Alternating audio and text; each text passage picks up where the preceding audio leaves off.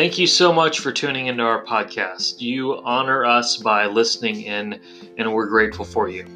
Um, before we begin, I just want to encourage you to not let this podcast replace the local church in your life. God has designed it so that we are to join a local church and serve that body of believers and be shepherded by the pastor of that church. And that's something no podcast can give you. And so, if you're not involved in a local church, let me encourage you to find one as soon as possible. Enjoy our podcast. Open your Bibles to Revelation chapter 1. We began looking at Revelation last week um, as we worked our way through it. Last week I actually read chapter 1, verses 1 through 11. Tonight we're going to do 9 through 20 of chapter 1, so there's going to be three verses that are overlapped there from last week um, as we get started. You know, you would think people have a problem with Jesus but they really don't. They don't have a problem with, um, with, with, Jesus. Um, that they have no problem with the Jesus in their own making, somebody that they have in their own making. Uh, people love a peace embracing Jesus, um, someone like Gandhi. People love a Jesus who helps them find their real you, something like you know Oprah might talk about um, people, if you've ever seen somebody wear one of those t shirts that says, Jesus is my homeboy, people love a Jesus who is, um, who is their homeboy. Um, people love Jesus. That's why the most immoral people will say that they like Jesus. They just don't like the Jesus of the Bible. Um, Revelation is going to give us a real picture of who Jesus is. This passage that we're going to look at is possibly the most beautiful description of Jesus in the entire Bible. It will leave you speechless. It is far above anything anyone tries to describe Jesus as. And we need this kind of Jesus. So let us now take a look at the King and his beauty. Revelation 1, I'm going to start in verse 9. I, John, your brother and partner in the tribulation and the kingdom and the patient endurance that are in Jesus, was on the island called Patmos on account of the word of God and the testimony of Jesus. I was in the Spirit on the Lord's day, and I heard behind me a loud voice like a trumpet saying, Write what you see in a book and send it to the seven churches to Ephesus, to Smyrna, to Pergamum, to Thyatira, and to Sardis and to Philadelphia, and to Laodicea. Then I turned to see the voice that was speaking to me, and on turning, I saw seven golden lampstands. And in the midst of the lampstands, one like a son of man, clothed with, with a long robe and with a golden sash around his chest. The hairs of his head were like white wool, like snow.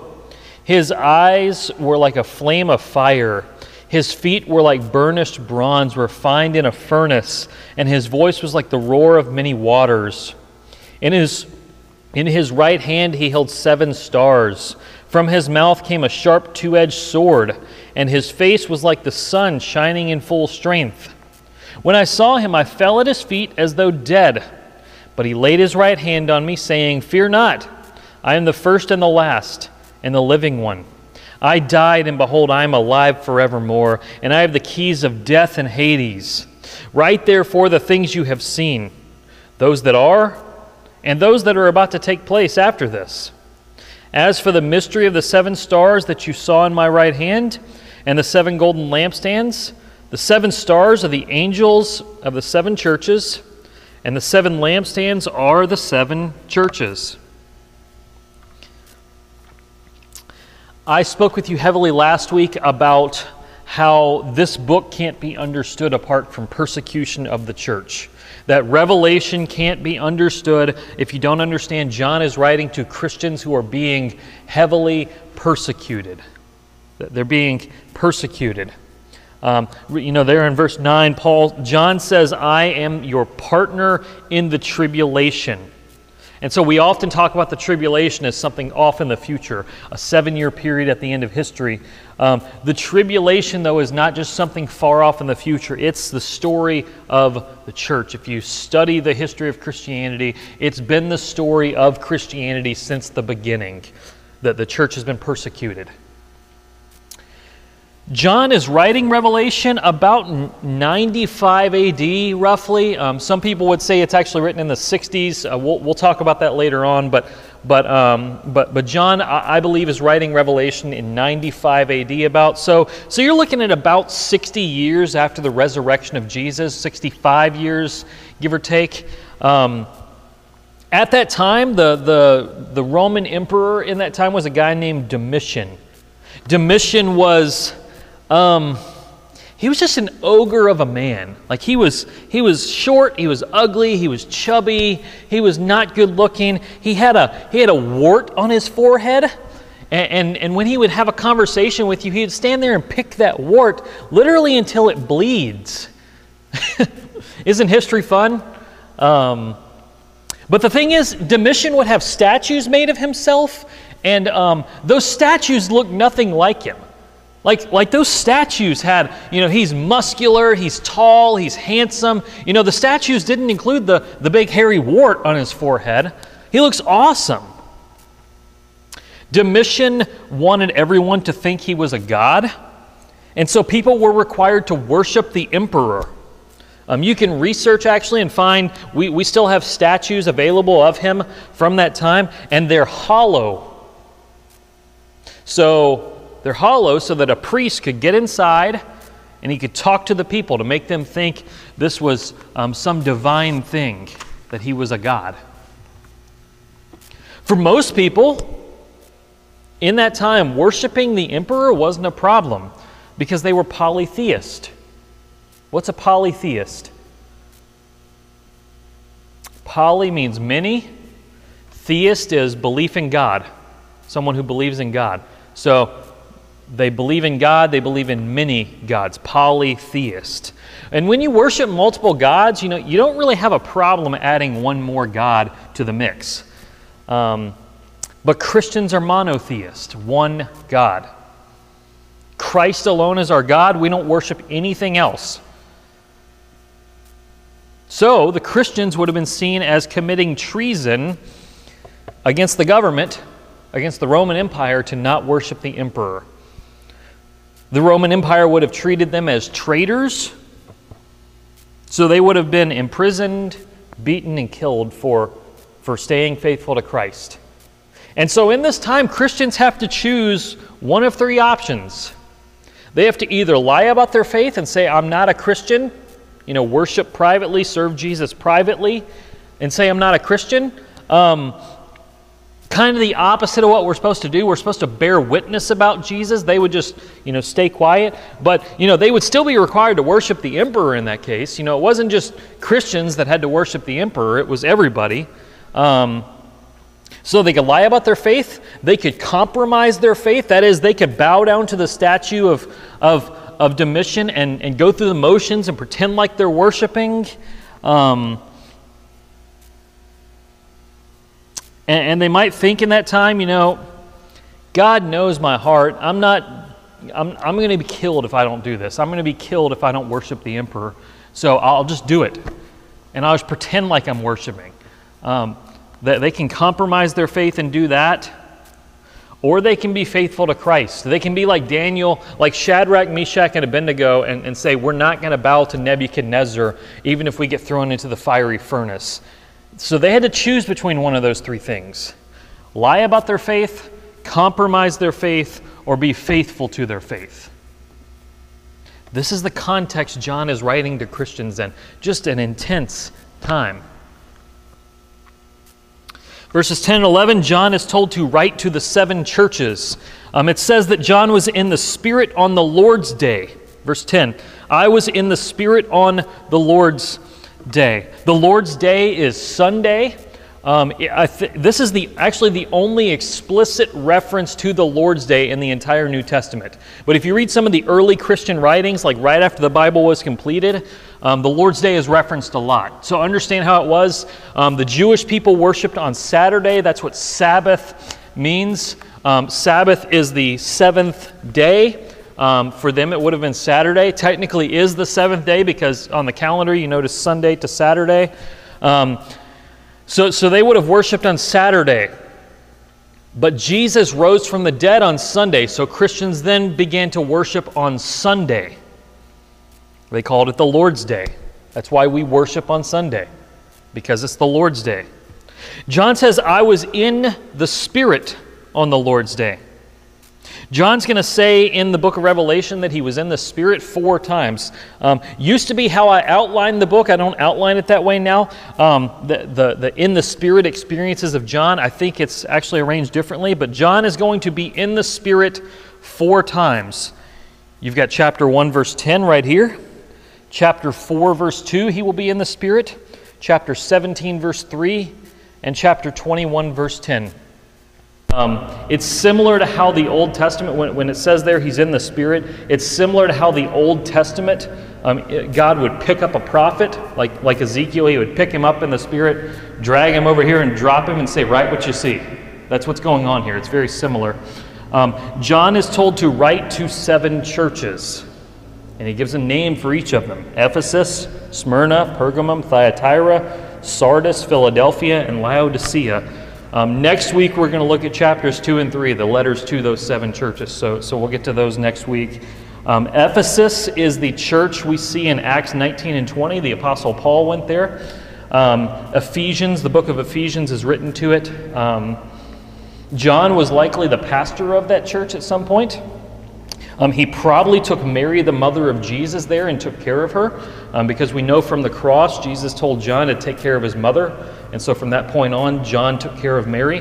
Um, so they both probably went to Ephesus and stayed there. Um, John eventually does get released from Patmos, where he's writing Revelation, and he goes back to Ephesus and he dies there. Um, the other six churches there, um, we don't really see them in the New Testament outside of Revelation. I, I don't think. Um, I, I, scoured my mind and did a little research, and I don't think we see them anywhere. Um, but the, the way they're arranged here, they're arranged as a postal route. So, so John would write this letter, he would send it, a messenger would take it to Ephesus, the pastor there would read it to everybody, he would give it to the messenger, the messenger would take it to Smyrna, the pastor would read it, and you get the idea. Um, it's the postal route counterclockwise um, around the circle. Um, so these churches are facing intense pers- opposition, persecution, and Jesus offers them encouragement at the beginning. He's putting this vision of himself here at the very beginning. How does he do that to, for them? Give them encouragement. He does it by revealing himself to them, showing them who he is. So, verses 12 through 16, they're just this glorious picture of Christ. Um, John sees seven golden lampstands. Each is a light to the world. Um, that, that's what the church is called to be light in the darkness. I don't need to tell you we live in darkness. Just, just check the internet for five minutes, watch the news for five minutes. Like we live in darkness, and we've always lived in darkness. It's just more televised now. Um, we're to shine the light of the gospel into the dark world. That's what the church is called to do. We're, we're to shine the light into the dark world. I think I failed to mention the seven lampstands represent the seven churches. So the seven churches are lampstands to the world. Um, however, what's been the reality of a lot of churches is that they have retreated from the world. They've stayed in their own little bubble and never engaged the dark world, and then complained when the world go, is continuing to be dark. But the world is dark. It, it, it, has, it has been dark from the beginning, and unless we shine the light of the gospel in it, it will remain dark. It just will. If we don't take the light to it, it stays dark. But it's striking what happens here. Um, in the Old Testament, the Jewish people were compared to a lampstand. So the churches are called a lampstand, the Jewish people would be called a lampstand in the Old Testament. Moses constructed a seven branch lampstand in Exodus 37. Um, Zechariah had a vision of seven of a seven-branched lampstand in chapter four of Zechariah, represent the Jewish people. And that's one of the key components of the book of Revelation. Um, the, it's this idea that runs throughout, and I'm going to show you several times as we work through it, that the church, that is, the blood bought sinners by, by, by Christ who um, exist all over the world, they are the new Israel. That, that's a theme that runs throughout the entire New Testament, very heavily shines out in Revelation, especially when we get to chapter 7 in a few weeks. Um, it, it, they're the new Israel. So in the Old Testament, God had a people that was all one nation descended from one man. They were all the same family, descended from Abraham to, to, to Isaac to Jacob. Jacob was renamed Israel, and all of Israel's descendants were the people of Israel. Now, in the New Testament age, the people of God are all those who put their faith in Christ, Jew or Gentile. That's always been the plan if you read the Bible. Romans 9, 6, and 7 actually says that not all who descended from Israel are of Israel, that Israel is the, is the saved people of God. Um, but, but Romans 9 says that not all who are blood related to Israel are a part of that people because it's by faith. It's not by your blood, it's by your faith. Um, it's important for you to know that because a lot of times when Revelation is taught, um, or, or when Revelation is talked about, um, people will make a distinction between Israel and the church, um, as if God has separate blessings for them. Uh, especially when we talk about the end times, there's a lot of times that, that there's like this really big, important blessing given to just the ethnic Jewish people, and then the church is just kind of put to the side over here and they just kind of do their own thing. But the New Testament's like over and over, the church is the people Christ loves, like the, the people he has saved with his blood way more. Um, so I don't agree with the, with the viewpoint that, that they're two separate entities. I think Christ made them one new man. That's what the book of Galatians says. He made them one new man. That is, by faith, Jewish and non Jewish people become part of the people of God through faith. So then maybe we ask, what about all those promises made to Israel in the Old Testament. Those got to be fulfilled, right? Well, yeah, I, I think they were in Jesus. I think Jesus is the recipient of those promises. If you read the Gospel of Matthew, like it's just incredible how much it's, it's taking the life of Jesus and making it represent the story of Israel. So you think about it, um, the very beginning, there's a genealogy all the way from Abraham to Jesus and shows how he's a descendant of the Jewish people. And then you, you have basically the entire Old Testament story played out in the life of Jesus. So you have Joseph, his father, having a bunch of dreams, um, which is like the son of, Isaac, or the son of Israel. Um, they, they have to make a flight into Egypt because Herod is going to kill all the kids under two years old. You remember that happening in Exodus? And then you have, um, you have them coming back out and Jesus grows up and he gets baptized. He goes through the water, like, you know, like the people of Israel did in the parting of the Red Sea. He immediately goes into the wilderness after that. And how long does he spend there? 40 days, 40 nights. The Israelites spent 40 years in the wilderness. He's out there, he's tempted um, to, to give in to the devil. He does not do that the way Israel did. He leaves the wilderness and he goes up on a mountain and he gives something like a law like you know how Moses went up and got the Ten Commandments. And then the, the entire book of Matthew is actually arranged in five sections. We know that because at the end of each section, Jesus teaches a really long discourse. And um, so, it, what, what are there five of for the Jewish people? Well, the books of Moses. There's five books of Moses. Matthew is arranged around those five books. Um, so I think very clearly Matthew is showing Jesus as the recipient, the recipient of that. He is the, um, he, he is the true Israelite. He's the one who fulfills those promises. And now we can be descendants of um, the, the people of Israel through faith in Jesus. So, seven churches. Seven churches. Remember, we said last week the number seven represents um, completion, perfection, um, so, so the seven churches are seven real churches, but they absolutely um, represent all churches.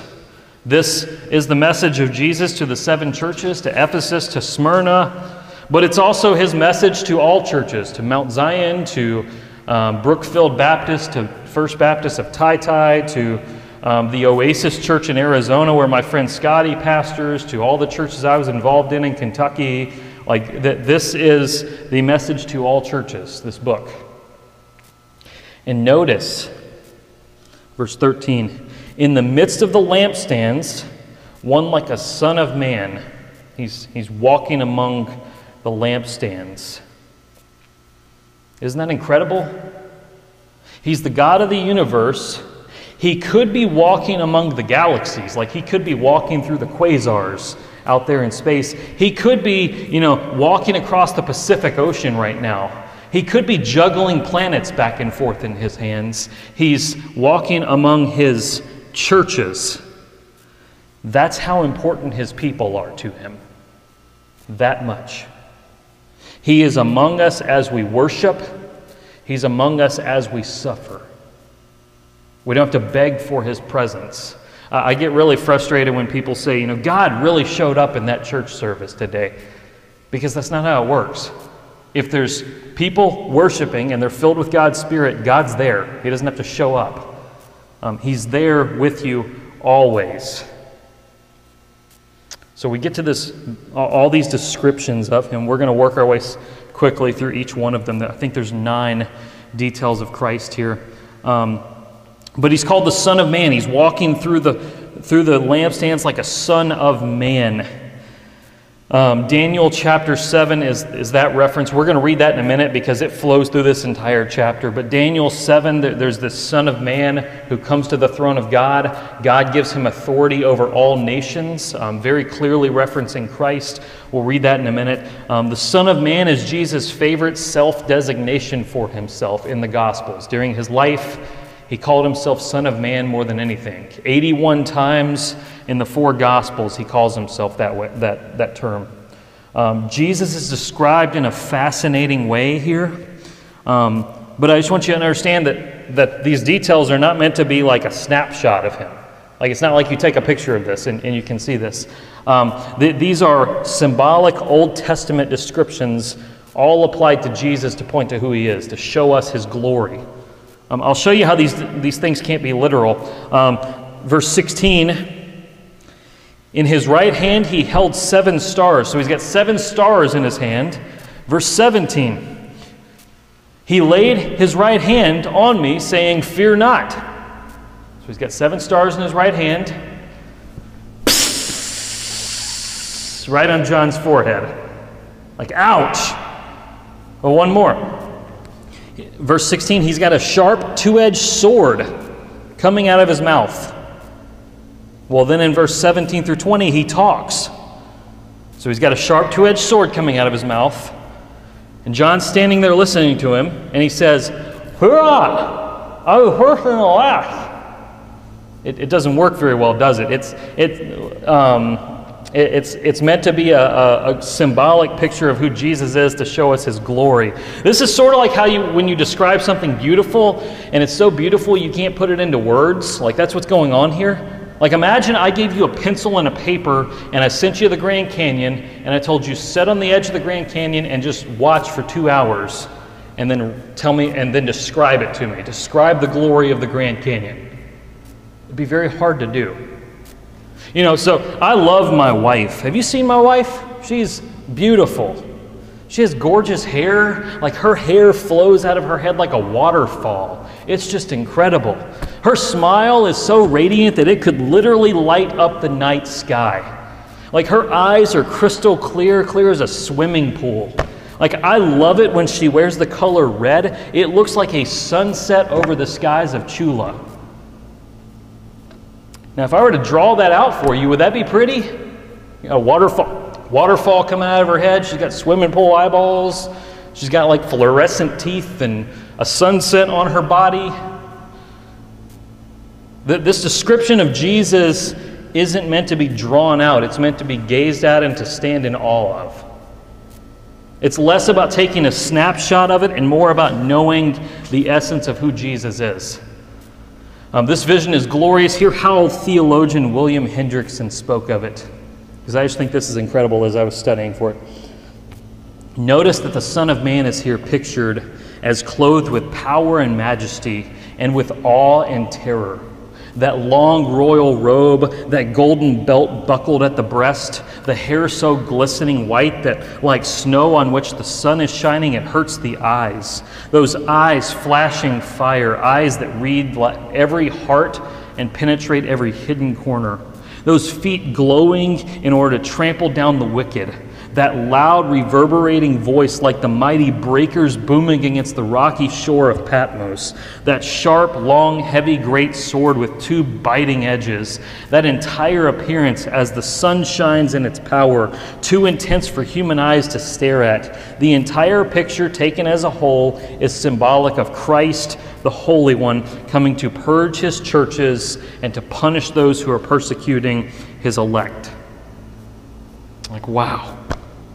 So let's work our way through each, each detail very quickly. Um, we see first he's clothed in a white, in a, in a long robe. That's representative of priest. Priest wore long robes. Everybody else wore cut off robes. Um, it's just that reality that Jesus is the great high priest. He's the fulfillment of the high priest in the Old Testament. He offers up payment for our sins on the cross. And then he intercedes for us forever at the right hand of God. He never stops making a defense for you to forgive you of your sins. Never. He's got a golden sash around his chest. Again, that's, that's imagery of a priest. It's coming from Exodus 28, um, where we get a description of the priest's garments. So he's, he's being represented as a priest here. He's got hair on his head, white like white wool, like snow. Um, I think several things probably come out there. His holiness, it's white and pure. Um, his eternity, that is, he um, white hair represents age, um, so he is forever old. We know Jesus has always existed in eternity. Next, his wisdom can be seen there. Um, you know, we're a culture in America that, that values youth and runs from age. Like we do everything we can to fight against our wrinkles and our gray hair. Um, but most cultures value old age. They're the people that are wise, they're the people you learn from. Um, and then finally, his divinity. Daniel chapter 7, which again we're going to read in a minute, their God is described as having white hair like wool. So, so an attribute of God there is taken and put on Jesus here. Um, he's got eyes like a flame of fire. That'll appear again actually in Revelation 19:12 at the description of the second coming of Jesus. Um, he, he can see you. He's got fire burning through everything. It's, it, fire consumes everything, it burns through. He can see through everything. He can see the suffering that you're going through, and He can also see into your heart. He knows who you are. You can't hide anything from Jesus. He's got feet like burnished bronze. That's um, got a lot of things bound up in it. Permanence, it's this everlasting burnished bronze. Um, it's also the altar. Um, the altar and the utensils in the Old Testament used for temple worship were made of burnished bronze, so, so you got that going on there. Um, it's also conveying stability. He is stable in all seasons. He does not get stopped by the change of seasons. He can stand strong. He will not be taken down. But again, it's, it's descriptions of God. Um, Ezekiel 1 7, God is described with burnished bronze, and, and the Son of Man in Daniel is described with burnished bronze. Let's look at that passage in Daniel 7. Hold your spot in Revelation 1. Daniel 7. This may very well be the most important passage in the Bible regarding, in the Old Testament regarding Jesus. Probably a toss up between this and Isaiah 53. Um, Daniel 7. I want to read verses 9 through 14. As I looked, thrones were placed, and the Ancient of Days took his seat. His clothing was white as snow, and the hair of his head like pure wool. His throne was fiery flames, its wheels were burning fire. A stream of fire issued and came out from before him. A thousand thousands served him, and ten thousand times ten thousand stood before him. The court sat in judgment, and the books were open. I looked. I looked then because of the sound of the great words that the horn was speaking. That's referencing a beast. And as I looked, the beast was killed, and its body destroyed and given over to be burned with fire. As for the rest of the beast, their dominion was taken away, but their lives were prolonged for a season and a time. I saw in the night visions, and behold, with the clouds of heaven there came one like a son of man. And he came to the Ancient of Days and was presented before him. And to him was given dominion and glory and a kingdom that all peoples, nations, and languages should serve him. His dominion is an everlasting dominion which shall not pass away, and his kingdom one that shall not be destroyed. It's clearly a picture of, of when Jesus rose from the dead, he was given all authority over heaven and earth, uh, an Old Testament description of what's going on there, um, with, with, an echo of what is to come in his second coming. Um, that this, this vision is over and over applied to Jesus in um, Revelation 1 here. I need to mark my spot in case I need to go back there. Um, it, oh, the, the book of Revelation is screaming out, as the rest of the Bible does, that Jesus is God. He is equal with God, He is God. Jehovah's Witnesses and Mormons don't believe Jesus is God. If they come to your door, understand that they have a view that Jesus isn't God, He's a created being. He's the per- first and perfect created being, but he's not God. They have a different translation of the Bible that um, changes most of those passages about his divinity just a little bit, just enough that it might not it, you might not catch it if you were just reading it, but but it's the case. Um, except for Revelation one. You ever have a conversation with a Jehovah's Witness or a Mormon? Turn to Revelation one, because their Bible has all of these descriptions of God described about Jesus. It's there.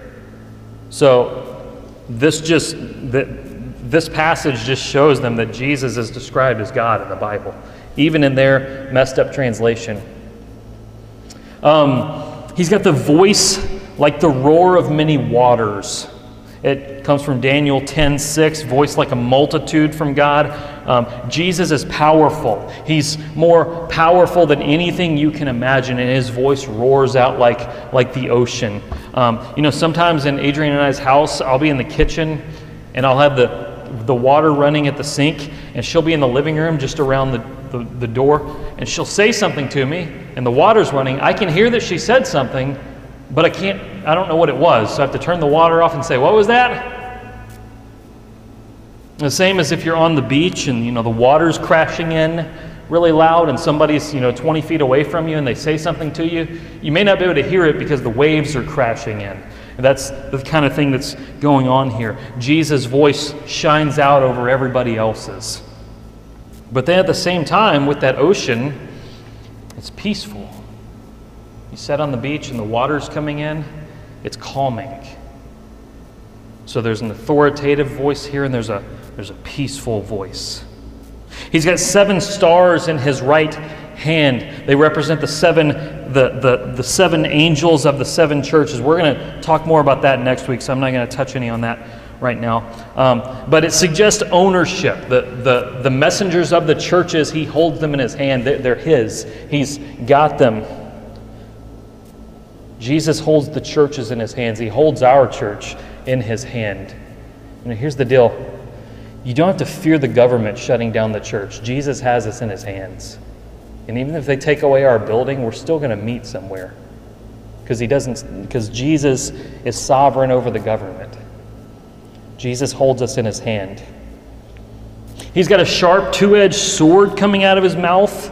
Um, Hebrews 4:12 would describe the word of God as a sharp two-edged sword that pierces bone and marrow, divides things. Um, so carries that idea. Also carries the idea that's going to be later seen in the book, Revelation 19:15.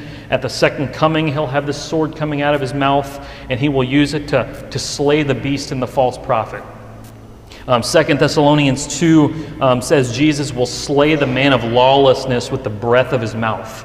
Um, we'll get into all those images as we move through the book. Um, but it's just simply the Word of God is like a sword that, that does that. And then finally, he has a face shining like the sun. in full strength. Again, that's from Daniel 10 6. Um, if you remember in, in, the, in the Gospels, Jesus takes Peter, James, and John up on the mountain and um, he's transfigured before them. Um, Moses and Elijah appear around him, and his face shines like the sun. Just, just think of that. His, his face changed like the sun. It's, um, let, let, me actually look at Daniel 10 6 just to know how that reads. Um, Daniel 10 6 describing the Son of Man. His body was like beryl, his face like the appearance of lightning, his eyes like flaming torches, his arms and legs like the gleam of burnished bronze, and the sound of his words like the sound of a multitude. So it actually says the appearance of lightning there, so I'm sorry for mentioning that, but, but um, it's just this idea of the, the bright glory of Jesus shining from his face.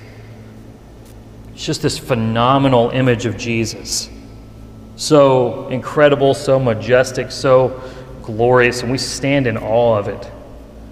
And so John sees this and he falls at his feet, verse 17, as though dead. I mean, it's not that he like bowed down on his knees because that's what you're supposed to do when you see God. It's like he was so overcome by this image, he just fell on his face like a dead man. He, he falls before him and can do nothing but worship. He's overwhelmed. He can't move. And this is the this is the response that we see from so many people in the Bible when they see when they see God face to face. Happens to Ezekiel happens to Daniel, it happens to Isaiah, happens to Saul of Tarsus when Jesus meets him on the Damascus Road. They, they always fall down as though dead because the king in his beauty can cause you to do nothing but fall before him overwhelmed. But Jesus tells him, he looks at him and he, he grabs him and he says, Fear not. Fear not. I am the first and the last. I'm the first and the last.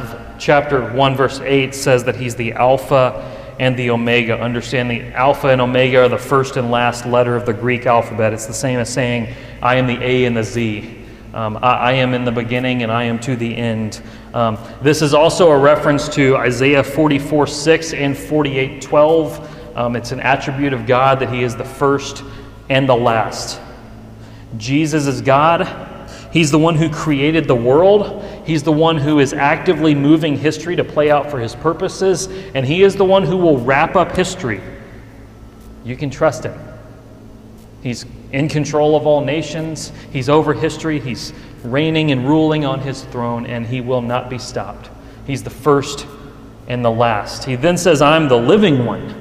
I am the living one. I died, and behold, I'm alive forevermore. Points back to verse 5. Um, Jesus Christ, the firstborn of the dead. That doesn't mean he's born as we are. He's the first one to come out of the grave, he's the first one to rise from the dead. Um, our resurrection will follow his. He is the first, he is alive. He's had his death and resurrection happen, and that gives him full authority. His authority is tied to the gospel message. Um, we, you know, you get to the end of Matthew, he's risen from the dead, his disciples go meet him, and it, what's he say? He says, I have all authority in heaven and on earth. All authority. It's all mine. Authority doesn't belong to any government, to any nation, to any army, or king, or president, or emperor. It belongs to the one who defeated death forever. Death is the only enemy no one has been able to conquer except for Jesus. In fact, 1 Corinthians would say the last enemy that's going to be defeated is death. It will be done away with. He says, I have the keys of death and Hades. Uh, he has access to life and death. He has power over them. Christ controls when someone lives and when someone dies. He controls the womb and the tomb. He's in control of all of that. And so, with that, with this picture of him, he tells John to write. He says, Write therefore the things that you have seen, those that are, and those that are about to take place after this. Um, it's here that a lot of people assume this is an outline to the book. I, I don't hold to that. um, that, that this is an outline, that you write the things that you've seen, the things in the past. Um, that was chapter one. The things that are current, so chapters two and three, the seven churches, and then the things that are yet to come, chapters four through 22. Um, as I told you last week, I, I think this book is actually um, divided in, in cycles tells the same event over and over and over the first coming to the second coming of jesus um, and so that's that's not an outline that i see um, because first of all i think there's future things in chapters 2 and 3 and their present things in chapters 4 through 22 and he also says that, um, that these things are about to take place after this. So it's not this idea that 4 through 22 takes place thousands of years later. It's, it's like these things are about to take place and they're going to continue playing out as if this is describing the time between the first and second coming of Jesus that they would have seen and known. Um, but also, I think there it's write the things that you've seen. So you've seen all these things. You've seen things that are now and things that are going to take place. So write them. I think that's what's going on here. Um, verse 20 obviously goes in with chapters 2 and 3, so we'll get to that next week as we look at the seven churches. I hope this picture of Jesus leaves you in awe. I hope it leaves you speechless. John begins his revelation uh, of this book. Um, he begins his revelation like this so that the Christians will be encouraged to be faithful in persecution as the Roman Empire seems to dominate them, as Roman officials come into their church gatherings and drag them out and take them away, and they never see their family and friends again, as, as they see Christians crucified in the street and burning on, on sticks to light the city, as they see that, they need something to keep them going, keep them faithful. Is it really worth it? Yes, it is. To start it all off, these churches need to see Jesus, and we need to see Jesus. Revelation is pulling back the curtain to show you who Jesus is. Does the view of Jesus that you have inspire any shock, any fear, any awe? I hope so. Because that's what he does to John, that's what he does to Ezekiel and to Daniel and to Isaiah and to Paul and to every person who's ever seen his face. Um, so often people have a weak faith because they have a weak Jesus. They have a Jesus who is their homeboy, but not their king. They have a Jesus who's more about making their life awesome rather than causing awe and wonder from them. You need a big Jesus. You need a majestic Jesus. You need a Jesus who's bigger than Domitian the emperor and the entire Roman Empire. You need a Jesus who's bigger than all of your political fears right now that we all have, fears for the state of our country. You know, let's just play that out. Let's play out our biggest fears for our nation. You know, let's play this out. The wrong person gets elected, um, our nation descends into socialism and then communism. Life as we know it is ruined. If all that happens, do you have a reason to live? I hope so, because this image of Jesus hasn't changed. He's still reigning on his throne, even if the worst scenario plays out for us. He was still reigning for these Christians getting dragged away and crucified, and he will still be reigning no matter what happens for us. Yeah, life will be a lot more terrible, but, but he's still reigning. It's nothing the church hasn't faced before. You need a Jesus bigger than all of this. You need a Jesus bigger than COVID 19 and all the civil unrest right now. You need a Jesus that's bigger than cancer and marital problems and rebellious children and depression and anxiety and stress. You need a Jesus bigger than all the problems of your life. And my fear is that most Christians don't have that Jesus. That's why the worries of the world grip them so much. If you want that Jesus, Open up to Revelation 1 and behold the King in all of his beauty. Let's pray together. Father, I come to you and I thank you that Jesus is incredible.